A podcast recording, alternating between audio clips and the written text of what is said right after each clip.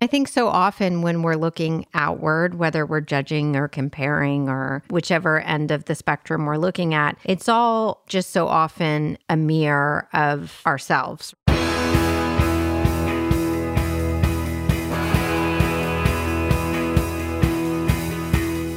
Welcome to The One You Feed. Throughout time, great thinkers have recognized the importance of the thoughts we have Quotes like garbage in, garbage out, or you are what you think ring true. And yet, for many of us, our thoughts don't strengthen or empower us. We tend toward negativity, self pity, jealousy, or fear. We see what we don't have instead of what we do. We think things that hold us back and dampen our spirit. But it's not just about thinking, our actions matter. It takes conscious, consistent, and creative effort to make a life worth living. This podcast is about how other people keep themselves moving in the right direction, how they feed their good wolf.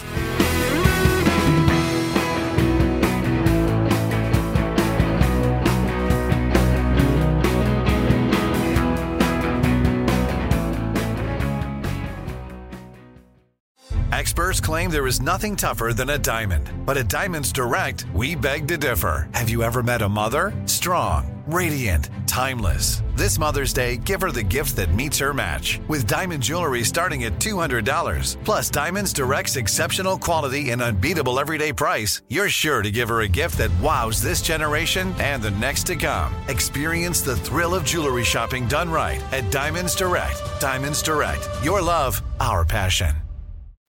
Thanks for joining us. Our guest on this episode is Kimi Culp, a TV and film producer and the host of the All the Wiser podcast. As a filmmaker, television producer, and podcaster, Kimi has traveled the world interviewing hundreds of people with the intention of inspiring audiences. Today, Kimi and Eric do one of the collaborative interviews that Eric has done before, where they're really not talking about a specific project, but just having a conversation. Hello, Kimi. Hello, Eric. As uh, listeners would have heard, this is a special collaborative episode where I'm not interviewing you, you're not interviewing me, we're just talking. But I am going to start off by asking you a question that I ask all the guests that come on our show, which is about the parable of the two wolves. And in the parable, there's a grandparent talking with their grandchild, and they say, In life, there are two wolves inside of us that are always at battle. One is a good wolf, which represents things like kindness and bravery and love and the other is a bad wolf, which represents things like greed and hatred and fear. And the grandchild stops, thinks about it for a second, looks up at their grandparent and says, Well, which one wins? And the grandparent says, The one you feed. So I'd like to start off by asking you what that parable means to you in your life and in the work that you do. When I hear you say it and when I read it, it immediately makes me think of inner dialogue and how we speak to ourselves on a daily basis. And then the implications of the ripple effect of that self view into the world, right? Into anyone and everyone we interact with. So it's a hugely powerful statement that for me clicks immediately and goes to that place immediately of how we talk to ourselves about ourselves. And then the next step is the implication that has in the world for good or for bad. Yeah, I think that's a great place to start, which would be sort of examining the way we talk to ourselves and what our thought processes look like. You know, there was for you a fairly fundamental point where you were able to come forward and be open about your mental illness, bipolar disorder.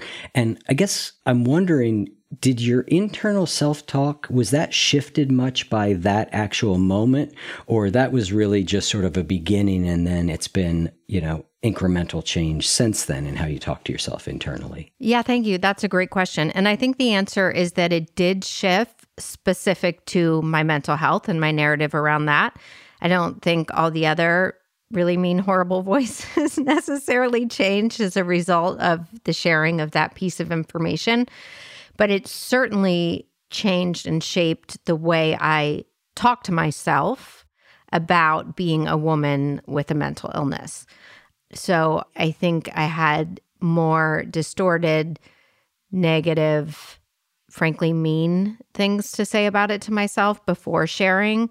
And in the sharing, it alleviated, I think, a lot of the shame and negative talk around it, put some light and lightness around it for me for sure. Yeah. I mean, I know for me, you know, when I started sharing and saying that I was an alcoholic, I would have identified as an addict at that point. It certainly changes a lot of that dialogue, at least for me, because all of a sudden I had a lot of other people saying, Yeah, me too. Yeah, me too. Yeah, me too. And that idea that like lots of other people share this was really powerful. I remember reading the Narcotics Anonymous book, and this was a while before I got sober. It wasn't like I read this book and suddenly I got sober, but I remember this moment very clearly. And I don't remember a lot very well, but I was reading the Narcotics Anonymous book, and I remember I just was sobbing through the whole thing because for the first time I heard people articulating what was going on inside of me. And I was seeing, like, oh, this is what I have oh, these are the symptoms of it. Oh, other people have felt this. It's just, there's something about hearing someone else be able to help us articulate our inner world and not be alone that is so powerful. Yeah. You know, I was thinking about this analogy, which I shared lately this idea of like being in a classroom, which we've all been, and you have no idea what the F, how it's supposed to work. you don't get it. You know, you're just sitting there like, ah like, I am so freaking confused.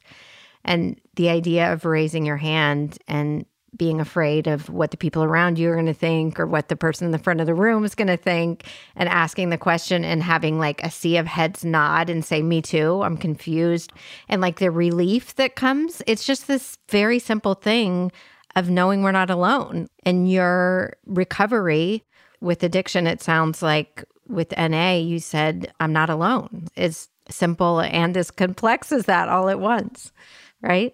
Yeah. And that obviously unfolds in stages. At least for me, there was the initial, like, oh, this is what I have, this is what's wrong. But then, you know, when I started actually going into treatment and going to meetings, there's a part of me that was, and I think this is common, was looking to find ways I wasn't like the other people around me, both because maybe I was hoping to be able to talk myself out of needing to be there, mm-hmm. and because you know, there's some sense of always wanting to be special in my mind.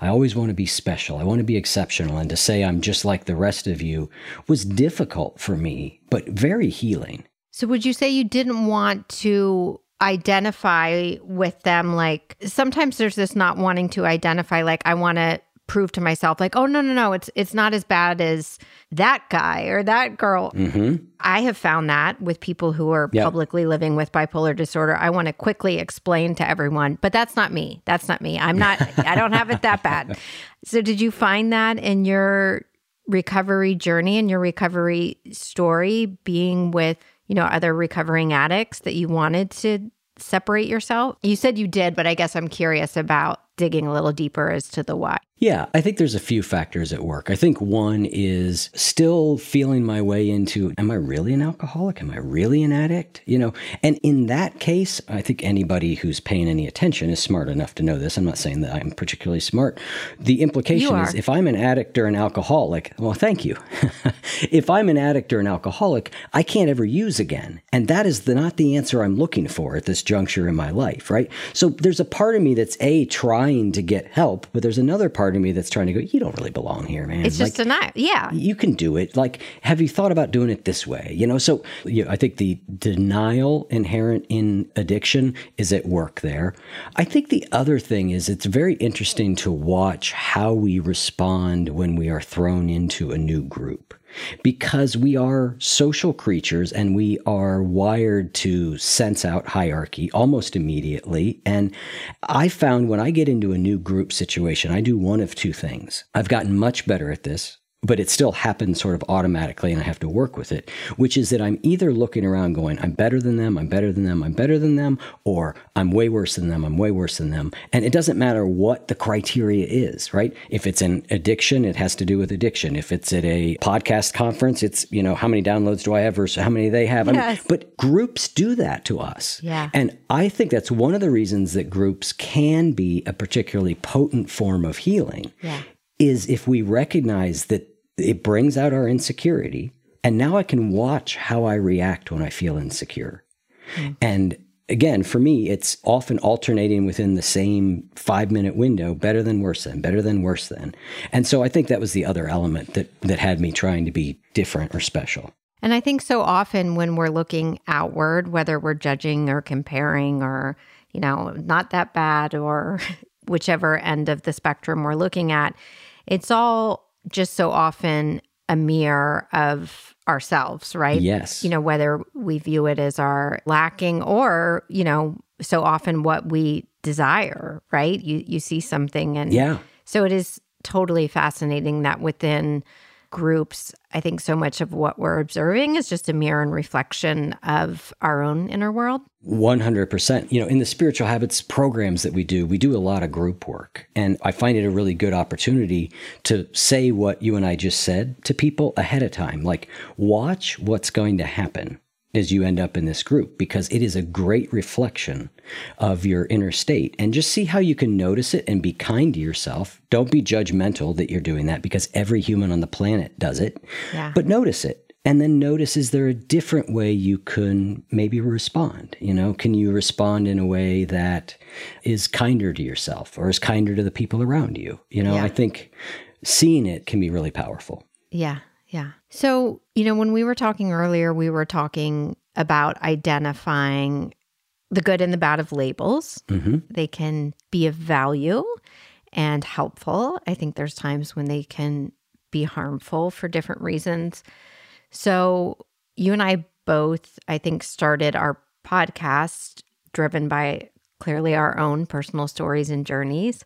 So, I was curious in recovery, and you mentioned, you know, alcoholism and addiction all these years later, because how long have you been sober? 15 years of continuous sobriety this time, and I had eight years right before that. So, you know, 23 years, more or less, most of my adult life. Yeah. So most of your adult life, and how much do you personally identify with those labels? Yeah, that's been a journey that has been unfolding, but I identify as an alcoholic.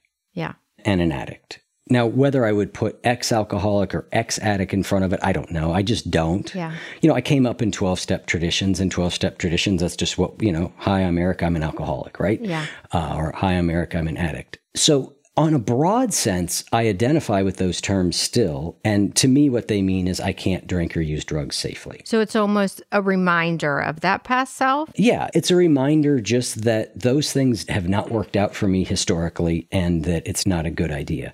Now, where I ran into a problem in 12 step programs, and is one of the things that led me to be much less involved than I used to be, is that oftentimes that term alcoholic or addict ends up getting a lot of other stuff thrown on top of it that it means. And, you know, it means we're different than most people. It means that we are particularly damaged in some way. It means that we have bad character. I mean, there's a lot of different things, even within a supportive movement like that, that different groups layer onto that. And that is what I sort of really lost a sense of because I went, you know what? The difference between, say, me and you is maybe you can have a couple drinks successfully and I can't, right? Yeah. But beyond that, we're probably very much similar in a thousand different ways, right? And I so I, I stopped seeing myself as being different than other people, you know, like the world as a whole, humans as a whole. But I did see myself as different in that regard, almost like, well, you know, if I had a peanut allergy, um, I can't eat peanuts. Now, that is a an analogy that is a little bit simplistic, but it gets to the heart of it for me. As you're sharing that, I'm thinking that it's really about the labels and the as- associations that society and culture that we collectively have put around things. Because I guess where I was getting at with that question, and it's something I've thought about in myself, is there's owning the truth of who you are, right? Even the aspects, and perhaps most importantly, the aspects that you may have had shame and secrecy around. But then for me, it has been, and, and that's why I was curious to hear from you, sort of a journey to not have that be the entirety of my identity. Yeah. I give it Yeah. so much power, yet there's like everybody in the world, you and every human being, we're layered, we're dynamic, we're lots of things. And going back to what we feed, I feel like I was so caught up on the pieces of myself, my body, my being, my chemistry that I deemed damaged versus the other pieces that, you know, are often thriving or really working well. And that's just interesting to me, I guess. Yeah.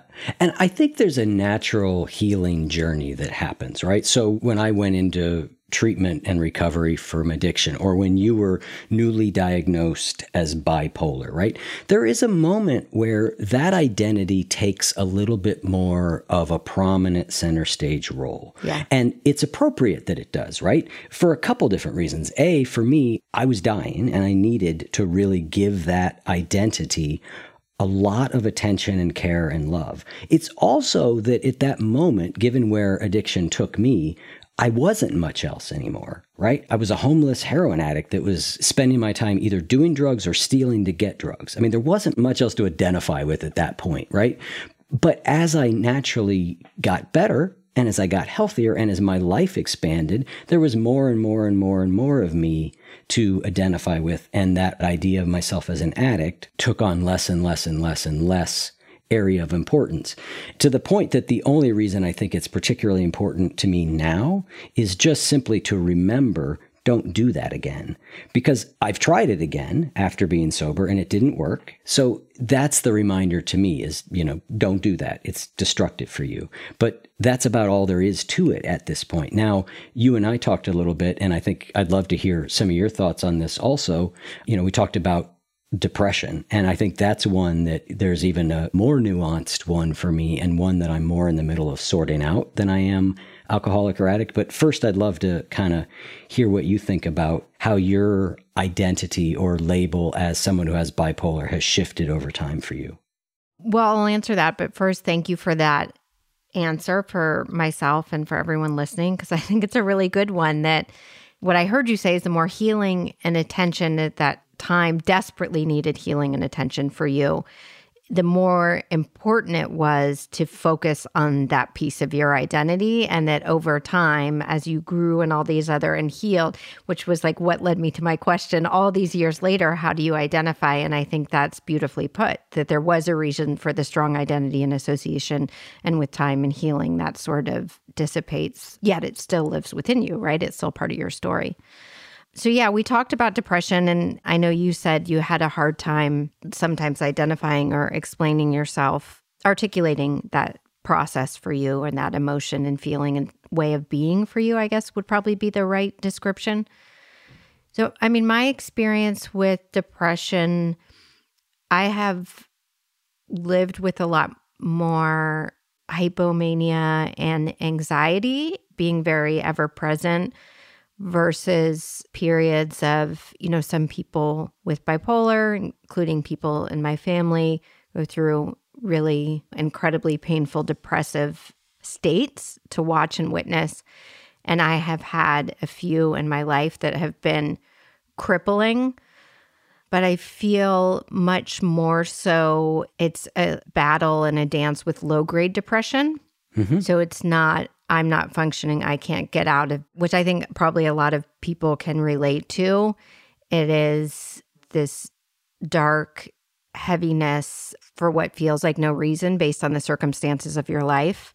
And, you know, sad seems like such a wimpy word to describe it, but it, it's hard to articulate what it feels like. And as I've, I've often said, and I'm sure this is something you can relate to, I tend to layer shame upon that mm-hmm. because I feel like I have a pretty good life, right? I have meaningful relationships, I have work and family that I love. So, yeah, it's hard to explain other than you're in emotional pain and it's really tricky and hard to get out of. That describes my experience with depression. I had depression earlier in life where it felt debilitating at points. This is post getting sober. But over the years, it, it has become, as you would say, I, I would describe it much more as a low grade thing. And what I often wonder about is is it depression?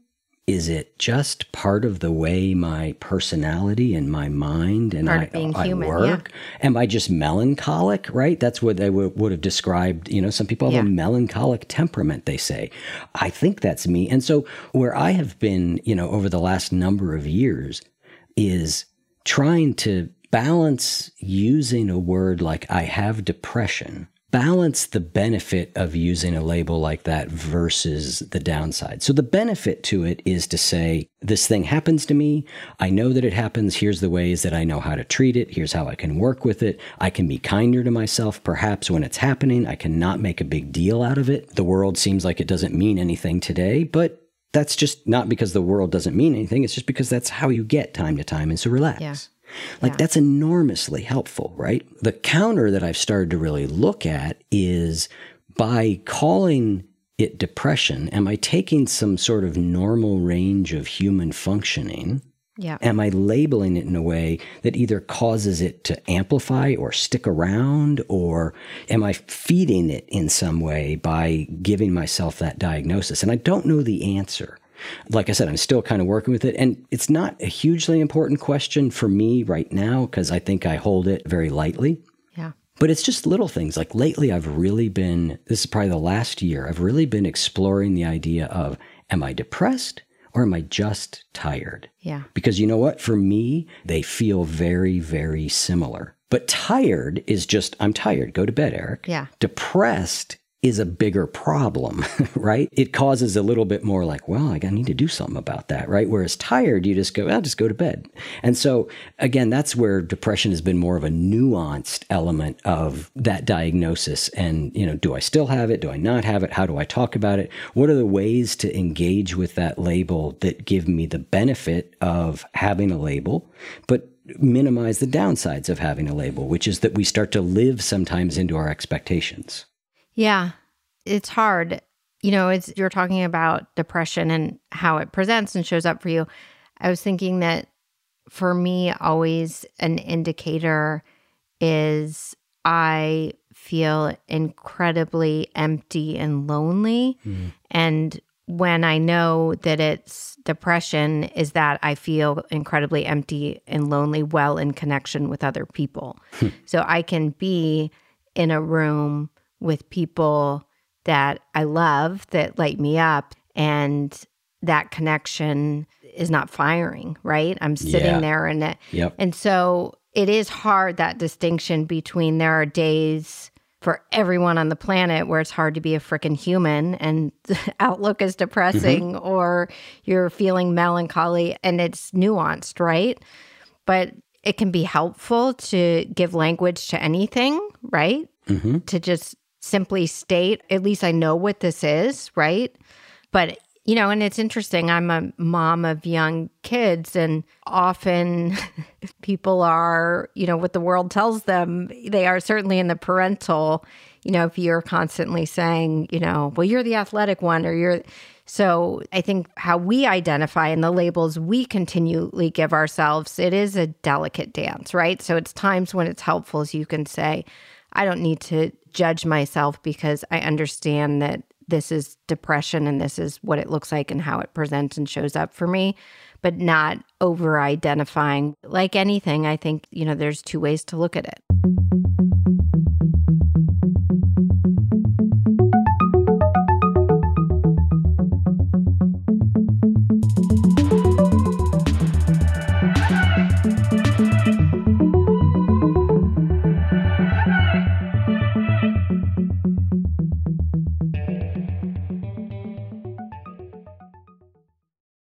Hey everyone, this is Jenny. One of my absolute favorite things is when we hear from listeners of the show.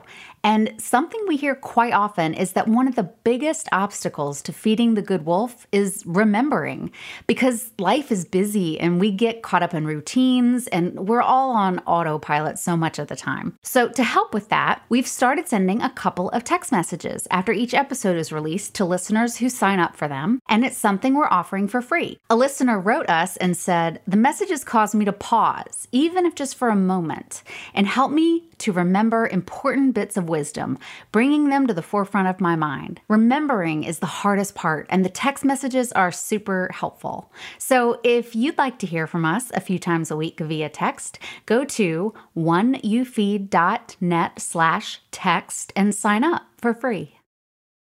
Trinity School of Natural Health can help you be part of the fast growing health and wellness industry. With an education that empowers communities, Trinity grads can change lives by applying natural health principles and techniques in holistic practices or stores selling nourishing health products. Offering 19 online programs that fit your busy schedule, you'll get training to help turn your passion into a career. Enroll today at trinityschool.org. That's trinityschool.org. This show is sponsored by BetterHelp. We all carry around different stressors, big and small. This can be really challenging to figure out. And when we try to deal with them on our own, when we keep them bottled up, it can start to affect us negatively. Therapy is a safe space to get things off your chest and to figure out how to work through whatever's weighing you down. If you're thinking of starting therapy, give BetterHelp a try. I recently had a few things I needed to talk about and I signed up for BetterHelp again. And I choose it because it's convenient, it's flexible, and it works well with my schedule. Just fill out a brief questionnaire to get matched with a licensed therapist and switch therapist anytime for no additional charge. Get it off your chest with BetterHelp. Visit betterhelp.com slash feed today to get 10% off your first month. That's BetterHelp, H-E-L-P dot com slash feed. So how do you work with, you know, a diagnosis of bipolar to, again, balance the positive aspects of it being a diagnosis, a label? Or do you see any negative sides to that identity? How do you work with this question of identity and your diagnosis? So it's funny because the thing I didn't talk about forever, I now feel like I talk about all the time. I write about it, I talk about it. Everyone's like, God, is she going to talk about, you know, living with bipolar again? but I still, to be honest, have a lot of issues around it, for lack of a better word. Mm-hmm. So yep. part of me, like I said, liberating, I have a kinder, gentler narrative around quote unquote being mentally ill or living with a mental illness is the nicer, kinder way to describe it. But at the same time, like I said, I often want to distance myself to protect myself for people judging me mm. as crazy or unhinged. You know, I can't control how the world experiences that label and that diagnosis. And when I'm openly, you know, putting it on myself, it feels a little out of control and scary and vulnerable still. And I find myself trying to associate with like historical figures in a positive light. You know, I mean, it's really funny. I'm like, have you read that Winston Churchill may have been bipolar? and then I'll quickly jump to somebody who is, you know, publicly going through something, you know, very exaggerated and particularly maybe harmful and embarrassing and say, oh, no, no, no, but that's not me. Yeah. So I still have a ton of insecurities and I'm still tripped up by it. Yet I get that when I was diagnosed, if I saw somebody, an older woman, living a life that felt meaningful and, and right rich in many ways, who said, I have this thing and I've learned how to manage and live with it, that would have been hugely valuable and hopeful to me.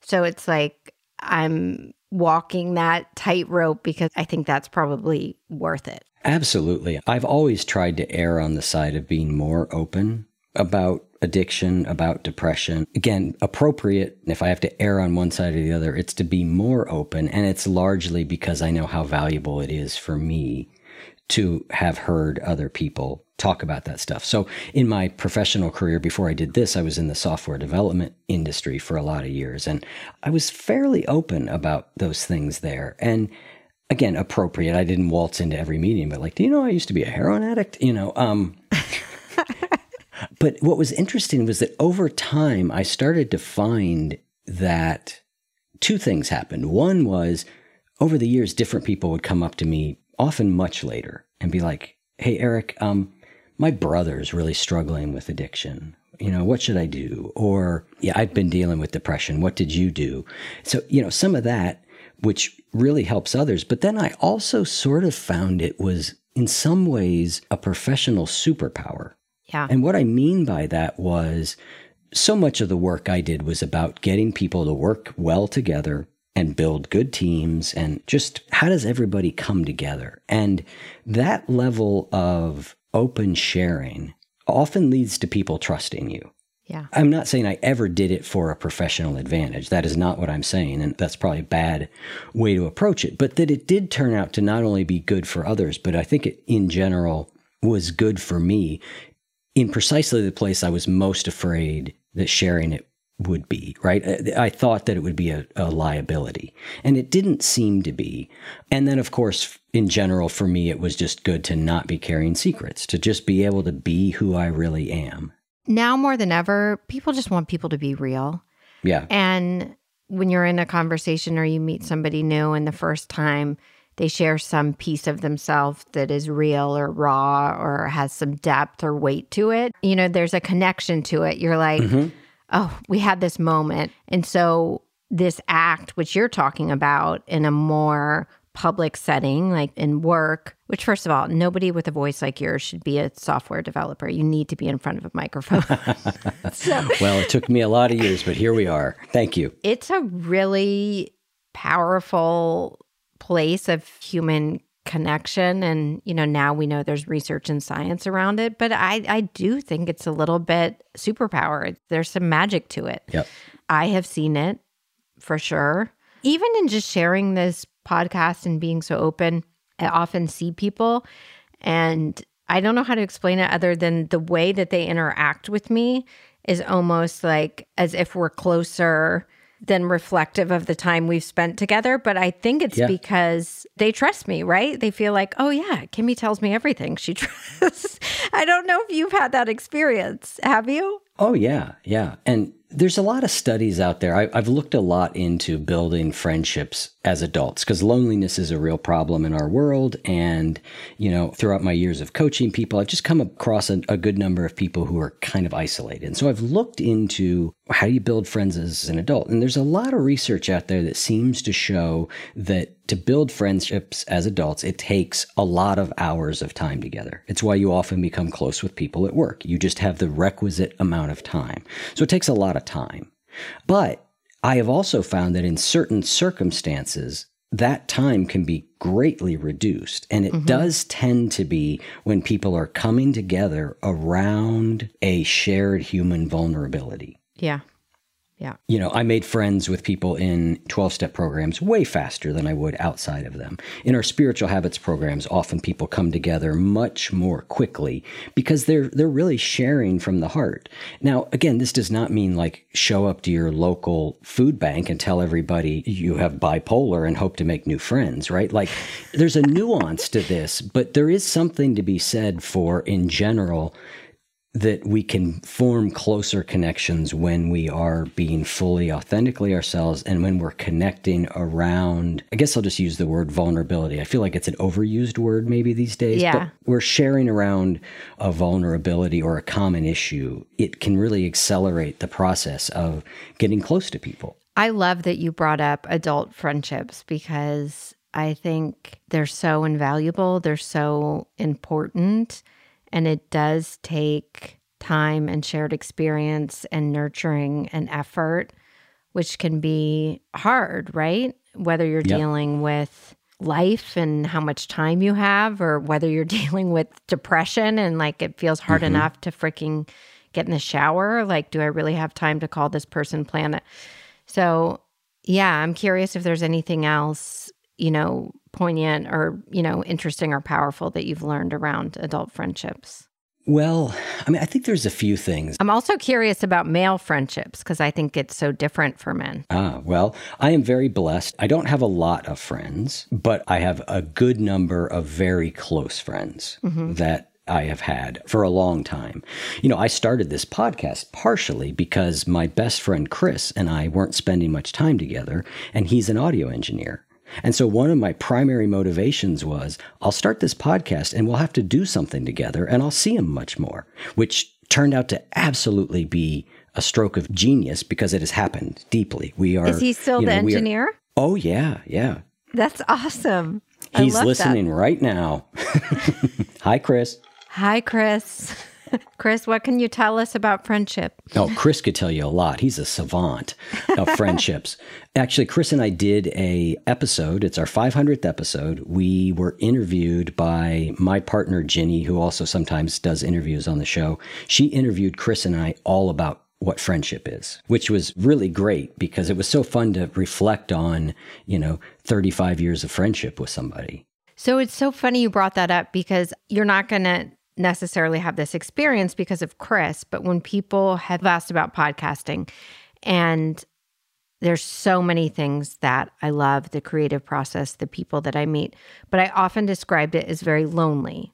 And I felt isolated because I realized how much I value collaboration, that I loved mm-hmm. working in particular with really smart creative people and that everything i had done leading up to podcasting was in some level of collaboration or partnership and that that energy fed me and i felt i was better as a result like literally i feel more energetic when i'm sitting at a table Yes. brainstorming with other it was a silo and you know often i'm in a closet like sweating recording and so during covid my friend Christy, who people who listen to this podcast, it reminds me of you and Chris. I reached out and she has a degree in positive psychology. And I said, We tell these really incredible stories, but I'd love our listeners to be able to take action upon that inspiration.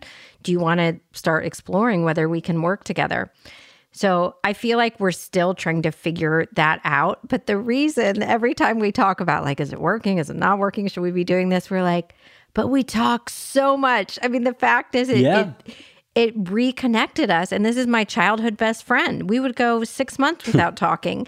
And now we talk and we are on Voxer. And for both of us being somewhat perfectionists, we hold it so loosely, like the product itself, like whether it works, whether it's quote unquote good enough, because we get to be friends and we get to collaborate and we get to talk about meaningful things and we have a date on the calendar. And so it's been so like personally enriching and it's made the podcast a lot less lonely for me. Mm-hmm. So I'm glad you have Chris and I'm glad I've had Christy these past two years. Indeed. And I think we've identified a pattern that I w- would not have identified before about adult friendship, which is perhaps, you know, one way to do it is to have something that you do together Yeah. you know, a project. You know, one way that we know adult friendships happen is through volunteering, but only through a particular type of volunteering.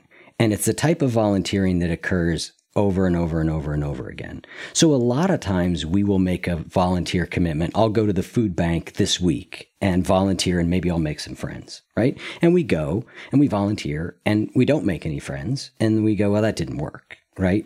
Versus a commitment that said, all right, I'm going to go every Wednesday to the food bank for the next three months that gives you a really good opportunity to build a friendship because you're going to see the same people over and over. I mean, I probably won't look you in the eye till our third or fourth meeting, right? Like I'm a shy mm-hmm. person. Yeah.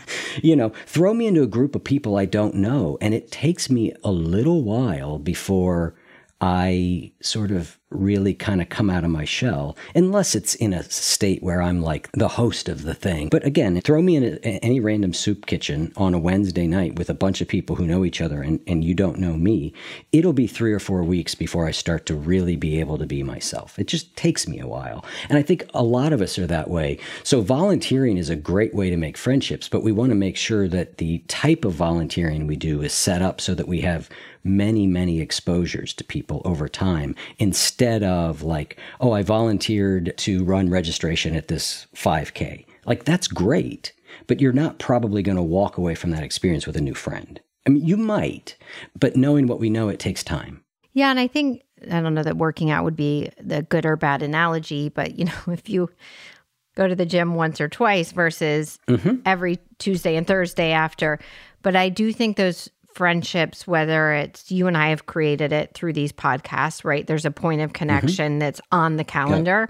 But I've Yep. often found in the past when my friendships have been really strong, there is some sort of anchoring piece. Like I used to have a friend, and every Friday morning we walked. Yeah. Like it just, we were set up for connection and success because we had woven each other into that. So, yeah, whether it's every Sunday night you go to the same Chinese restaurant or, you know, that repetition, Yep. being proactive and intentional about, I need to feel like I have more deep and meaningful friendships. And this is a path to that, right? Yep. And finding a shared experience that both people enjoy. And you just hit on a really important behavioral principle. Like I work a lot on, you know, how do we change our behaviors? And the general behavioral principle is separate decision from action, meaning whatever it is you want to do, you got to plan ahead for it and set it up. But what you gave was a particularly great example where you basically make a decision every Friday this happens. So I don't have to keep redeciding when I'm going to see Chris. Yeah. It's every Friday. Now, of course, not every Friday happens. I'm traveling. We don't do course, it. yeah. But the rule is we're together Yeah. instead of us having to figure out when we're going to get together over and over, right? Now we only have to figure out when we won't get together, right? So it's Yeah. structured in such a way that it's more likely to happen. And so much of behavior in life does come down to environment and structure. Yeah. And so that's a really smart way to structure that friendship element.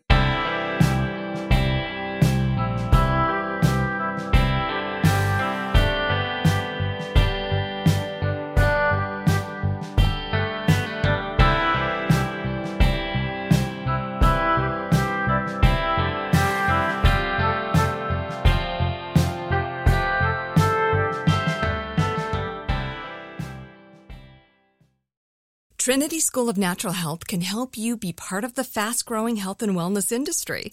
With an education that empowers communities, Trinity grads can change lives by applying natural health principles and techniques in holistic practices or stores selling nourishing health products. Offering 19 online programs that fit your busy schedule, you'll get training to help turn your passion into a career. Enroll today at trinityschool.org. That's trinityschool.org. From BBC Radio 4, Britain's biggest paranormal podcast is going on a road trip. I thought in that moment, oh my God, we've summoned something from this board. This is Uncanny USA. He says, Somebody's in the house. And I screamed. Listen to Uncanny USA wherever you get your BBC podcasts, if you dare.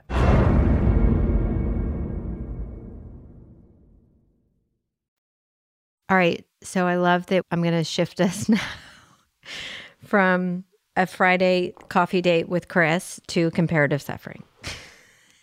Chris's life is way worse than mine. That Let's just compare ourselves to Chris and we're going to feel so much better about ourselves. 99 out of 100 people are going to pick my life over Chris's. So, you know, let's just, I'm sorry, Chris. We love you, Chris. We do. So you and I were both clearly drawn to some extent to understanding and being curious about suffering and, and what that looks like for people. I certainly become very aware. If you go back and look at the history of people I've interviewed, that's certainly uh, indicative. Yes. But this notion of comparative suffering is something that I have learned through the podcast. In particular, an interview I did with Dr. Edith Eger. Have you had her on your podcast? I have. Yes. I mean, wow. I don't know if you are as obsessed as I am, but You know what amazed me about her? I mean, she's a very old woman. Yes. Right? And so we'd be talking, and I'd ask her a question, and she'd start to answer, and she would just kind of wander off. Yeah. Mentally. And I thought, well, she's just lost the thread. She's an old lady. She's Yeah. so she's wandering around, sort of doing this. And then she just comes right back around and totally sticks the landing. I'm like, she was with me the entire time. I just couldn't follow her. wow. Yeah. I've had the same experience. And I'm thinking, like, okay, what is like the tech check situation going to be having a 94 year old guest? Like, I was just not convinced that it was going to be smooth, you know, getting on and Yeah. the Oh, mic yeah. checks and audio. Granted, she has really incredible people who work with her. yep. But I mean, she is significantly more savvy than, you know, 40 year olds I know. I mean, she's pretty Yeah. darn impressive. For those of you who have not listened, I hope you will listen to Eric's interview or my interview or both with Dr. Edie Eger, Dr. Edie, who is a 94 year old Holocaust survivor who published her first memoir at 90. But a big thing she talks about and she really introduced me to is this notion of comparative suffering. And it's been really interesting for me in particular because the stories on my podcast, All the Wiser, are so often unthinkable, harrowing, you know. Mm-hmm. So people will say, Oh, thank you so much for your podcast. It's really put it in perspective. Like, I shouldn't be that upset that my husband left me and I'm going through a divorce. Well, what Dr. Edie would say is, you should absolutely, your pain is real. Your suffering has nothing to do with the fact that the Holocaust happened and I suffered. And so she's really into that that is not the point or that it's helpful to anyone, right? When we compare our suffering, but instead to honor it, regardless of what that suffering looks like, because it's all real, right? And there isn't healing or a path forward without that first step of just honoring that your thing is is really hard and that you're in it. And so as somebody who endured the greatest hell on earth, right? Can you imagine something that is more steep and the deepest of suffering and she's giving permission and validating everyone around her that their pain is real and it deserves to be seen and it deserves to be heard and they deserve to honor it so they can move through it. I just thought was really beautiful of her and illuminating and helpful for me to understand what comparative suffering is. Yeah, that's a pretty remarkable thing coming from her. To me, this is a little bit like the concept of labels and identity, meaning that there's a fair amount of nuance in the conversation and there's a fair amount of you can use these things in helpful or harmful ways. And so the harmful way that comparative suffering shows up is I go, yes, my wife left me, but I'm not in Ukraine. So, Eric, quit being a little baby and get over it, Yeah. right? That's using comparative suffering in a really damaging way. And I won't heal from that divorce, Yeah. right?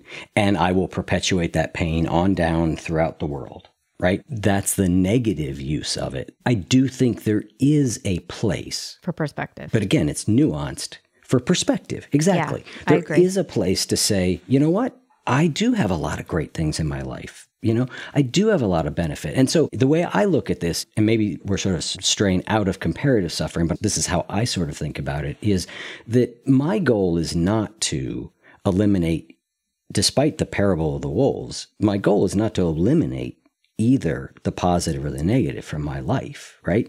It's to say if there are bad things happening, acknowledge them, work with them, heal them, but don't lose sight of the fact that there's also lots and lots of blessings. Both those things can be true at the same time. And sort of like when I said, you know, early on for me in addiction, the focus really had to be on me as an addict and healing that because that's what was present. When we're in the midst of a great deal of suffering, I think the right orientation generally is tend to your pain, work with it, heal it. Don't keep trying to minimize it away by saying, oh, well, I've got all these other good things. And not to get stuck in that, right? Because I can get stuck in a place where nothing is good enough no matter what I do. I could not agree more. And it's this notion of both and, right? That, that Yes. both things are incredibly true and incredibly powerful. And so you're not minimizing your pain and suffering or anyone else's. That's right. Yes. Um, and also, again, cliche, try and be careful when I say, oh my gosh, this word is overused or this cliche, because I do try and remind myself that probably not everyone is as immersed as we are in this particular content, right? It's like Mm-hmm. Yeah, we're drawn yes. to this work. But so what I heard you say is when you said, you know, there's this other piece that is helpful, what it made me think of is the gratitude is where I'm getting at, Mm-hmm. where it's saying this is gratitude practice. You may have heard it. You may be like, whatever, I know I'm supposed to be thankful. Man, is that a powerful tool? Yeah. It works for me. And like, again, going back to this depressive, low grade depression, feelings of emptiness or loneliness, if I actively do it and not just one thing, but why, I am grateful for my husband being present with my daughter so I could, you know, just getting really specific in your gratitude. Yes. That for me was a big jump just from writing down Yes. a thing, but then understanding why it had a deeply positive impact and just some of the minutia, the small stuff, not just like the friendly checkout person, but like I was in a really bad mood and she smiled at me and it made just writing it down and like the gratitude, it works. It really works. And so maybe that's, I'm just reflecting back to you what I heard you say, which is honor the suffering, but also kind of looking around and being grateful for what's working, even if that's just really small stuff and diving into fully understanding the large impact of those things that seem small. Yeah, I could go deep down a gratitude rabbit hole, which I'm not sure we want to do just yet. I just taught a weekend workshop at Omega Institute in New York, and there were two topics hope and gratitude. And Dr. Eger made an appearance, not in person. I mean, I used some of her words as a teaching point.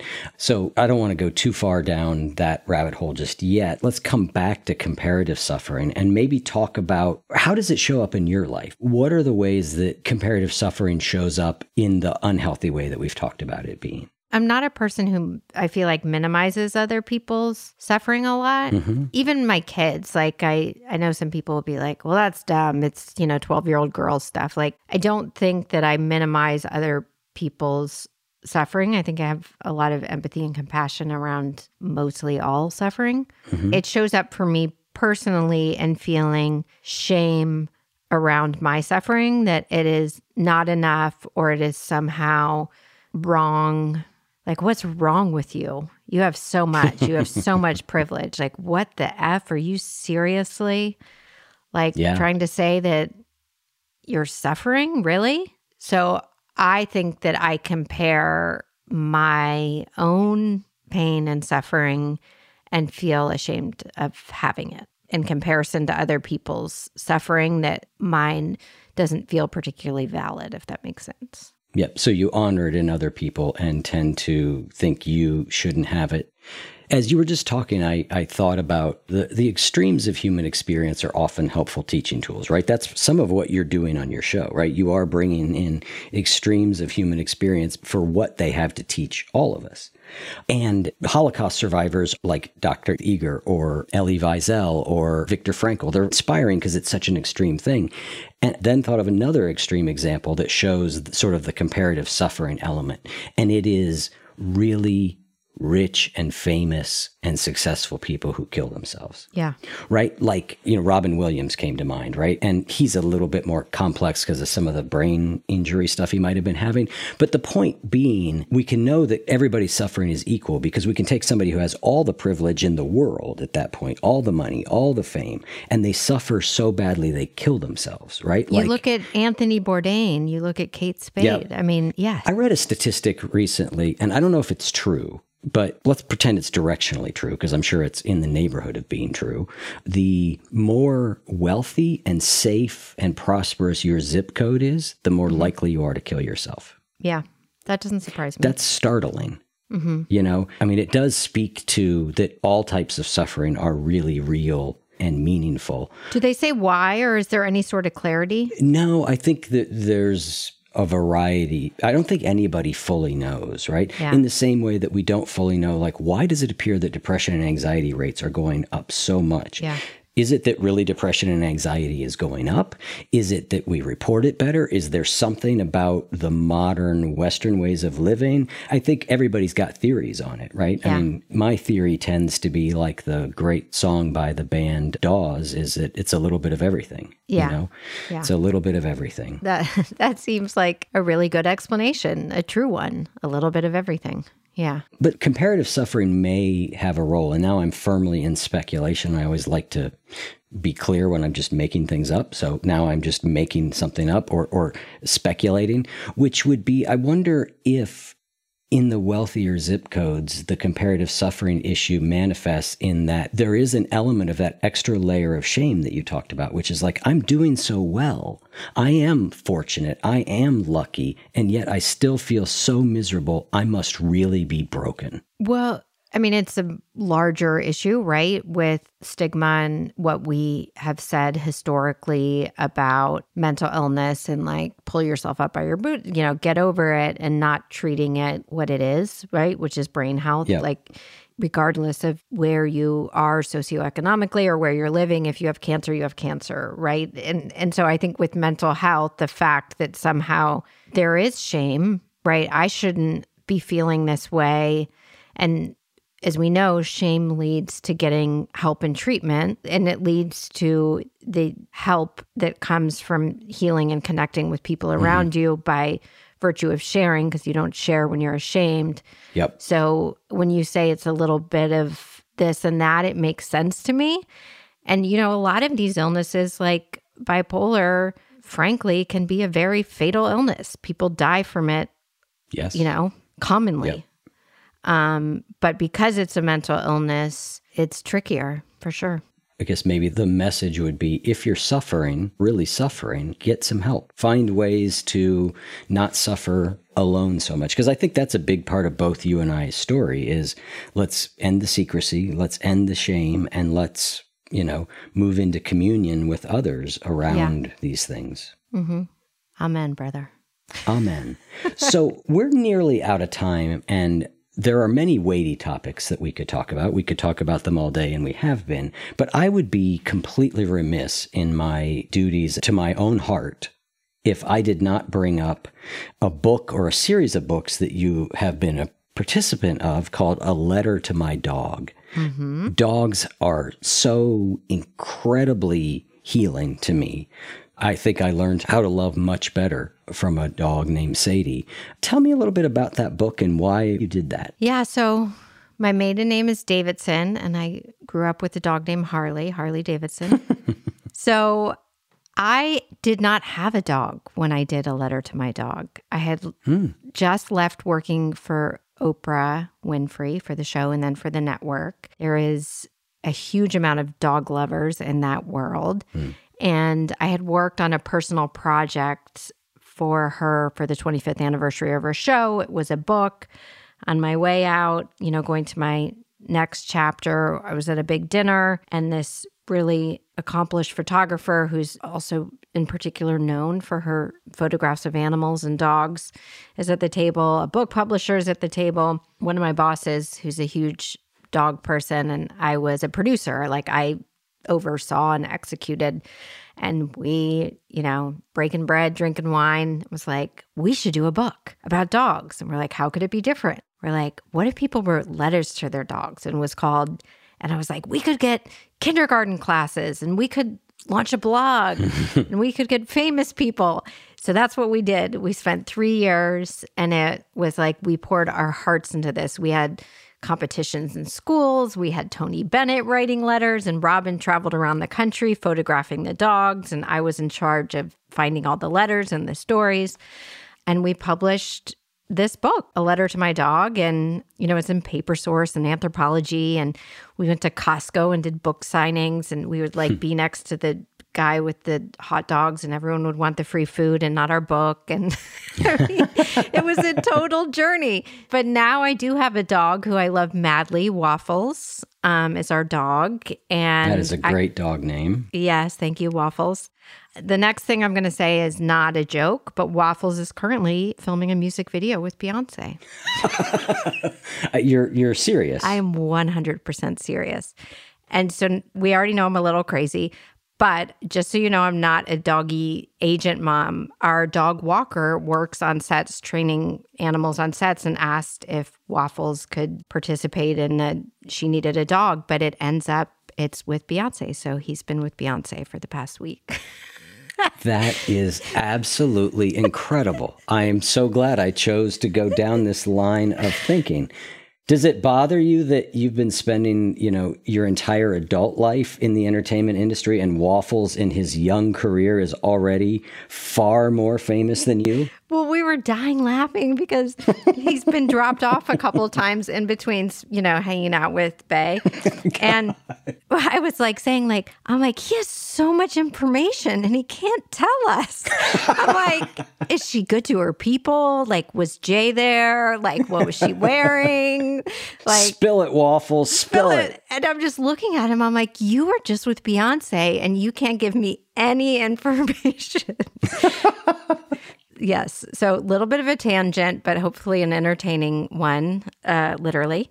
And the healing power of dogs and the joy factor, I feel like bringing a dog into our lives sparks so much joy and silliness and spontaneity that just Yes, would yes. not exist.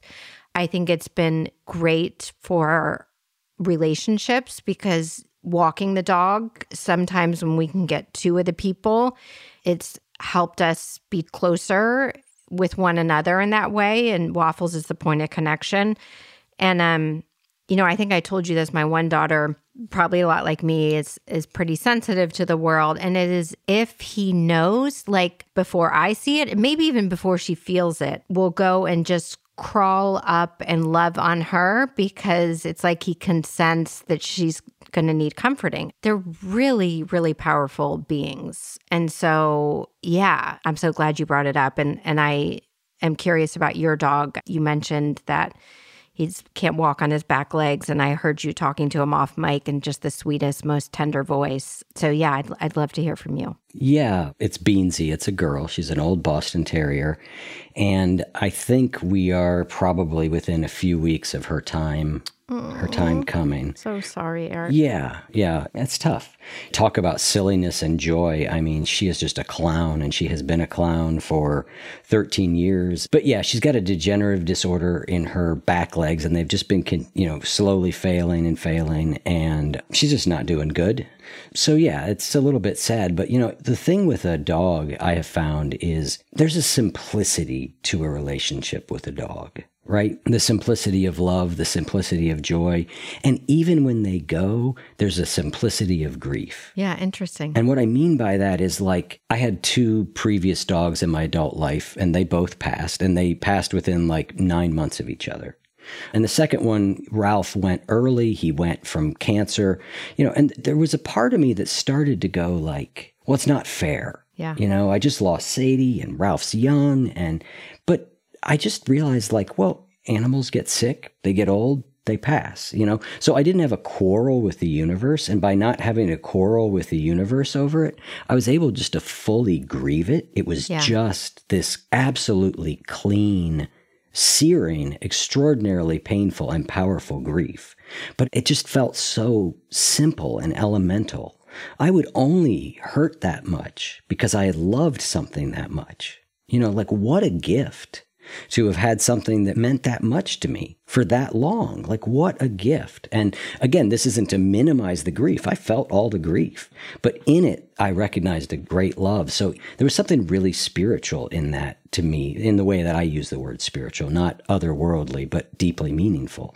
And so with beans, I mean, I'm, you know, same sort of thing. Like, I feel like I'm carrying a, a high degree of weight around it, um, just sadness. But she's had a wonderful, good, long life, and we've been very happy. And so we'll see her off in a beautiful way.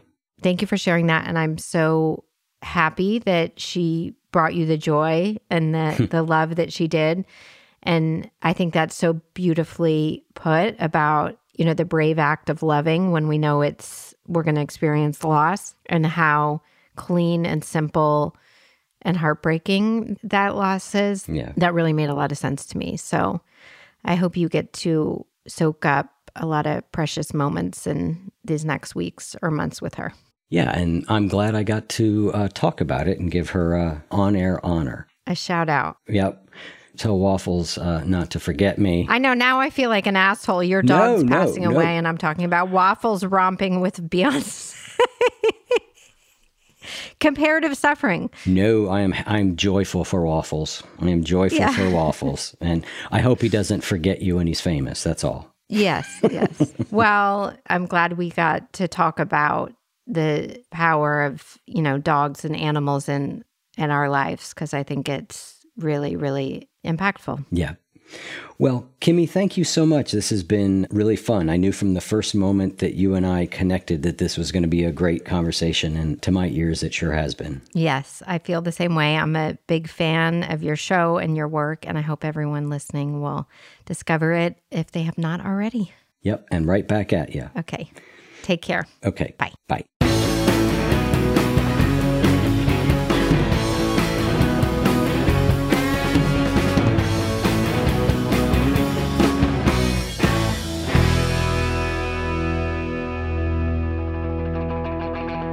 If what you just heard was helpful to you, please consider making a monthly donation to support the One You Feed podcast. When you join our membership community with this monthly pledge, you get lots of exclusive members only benefits.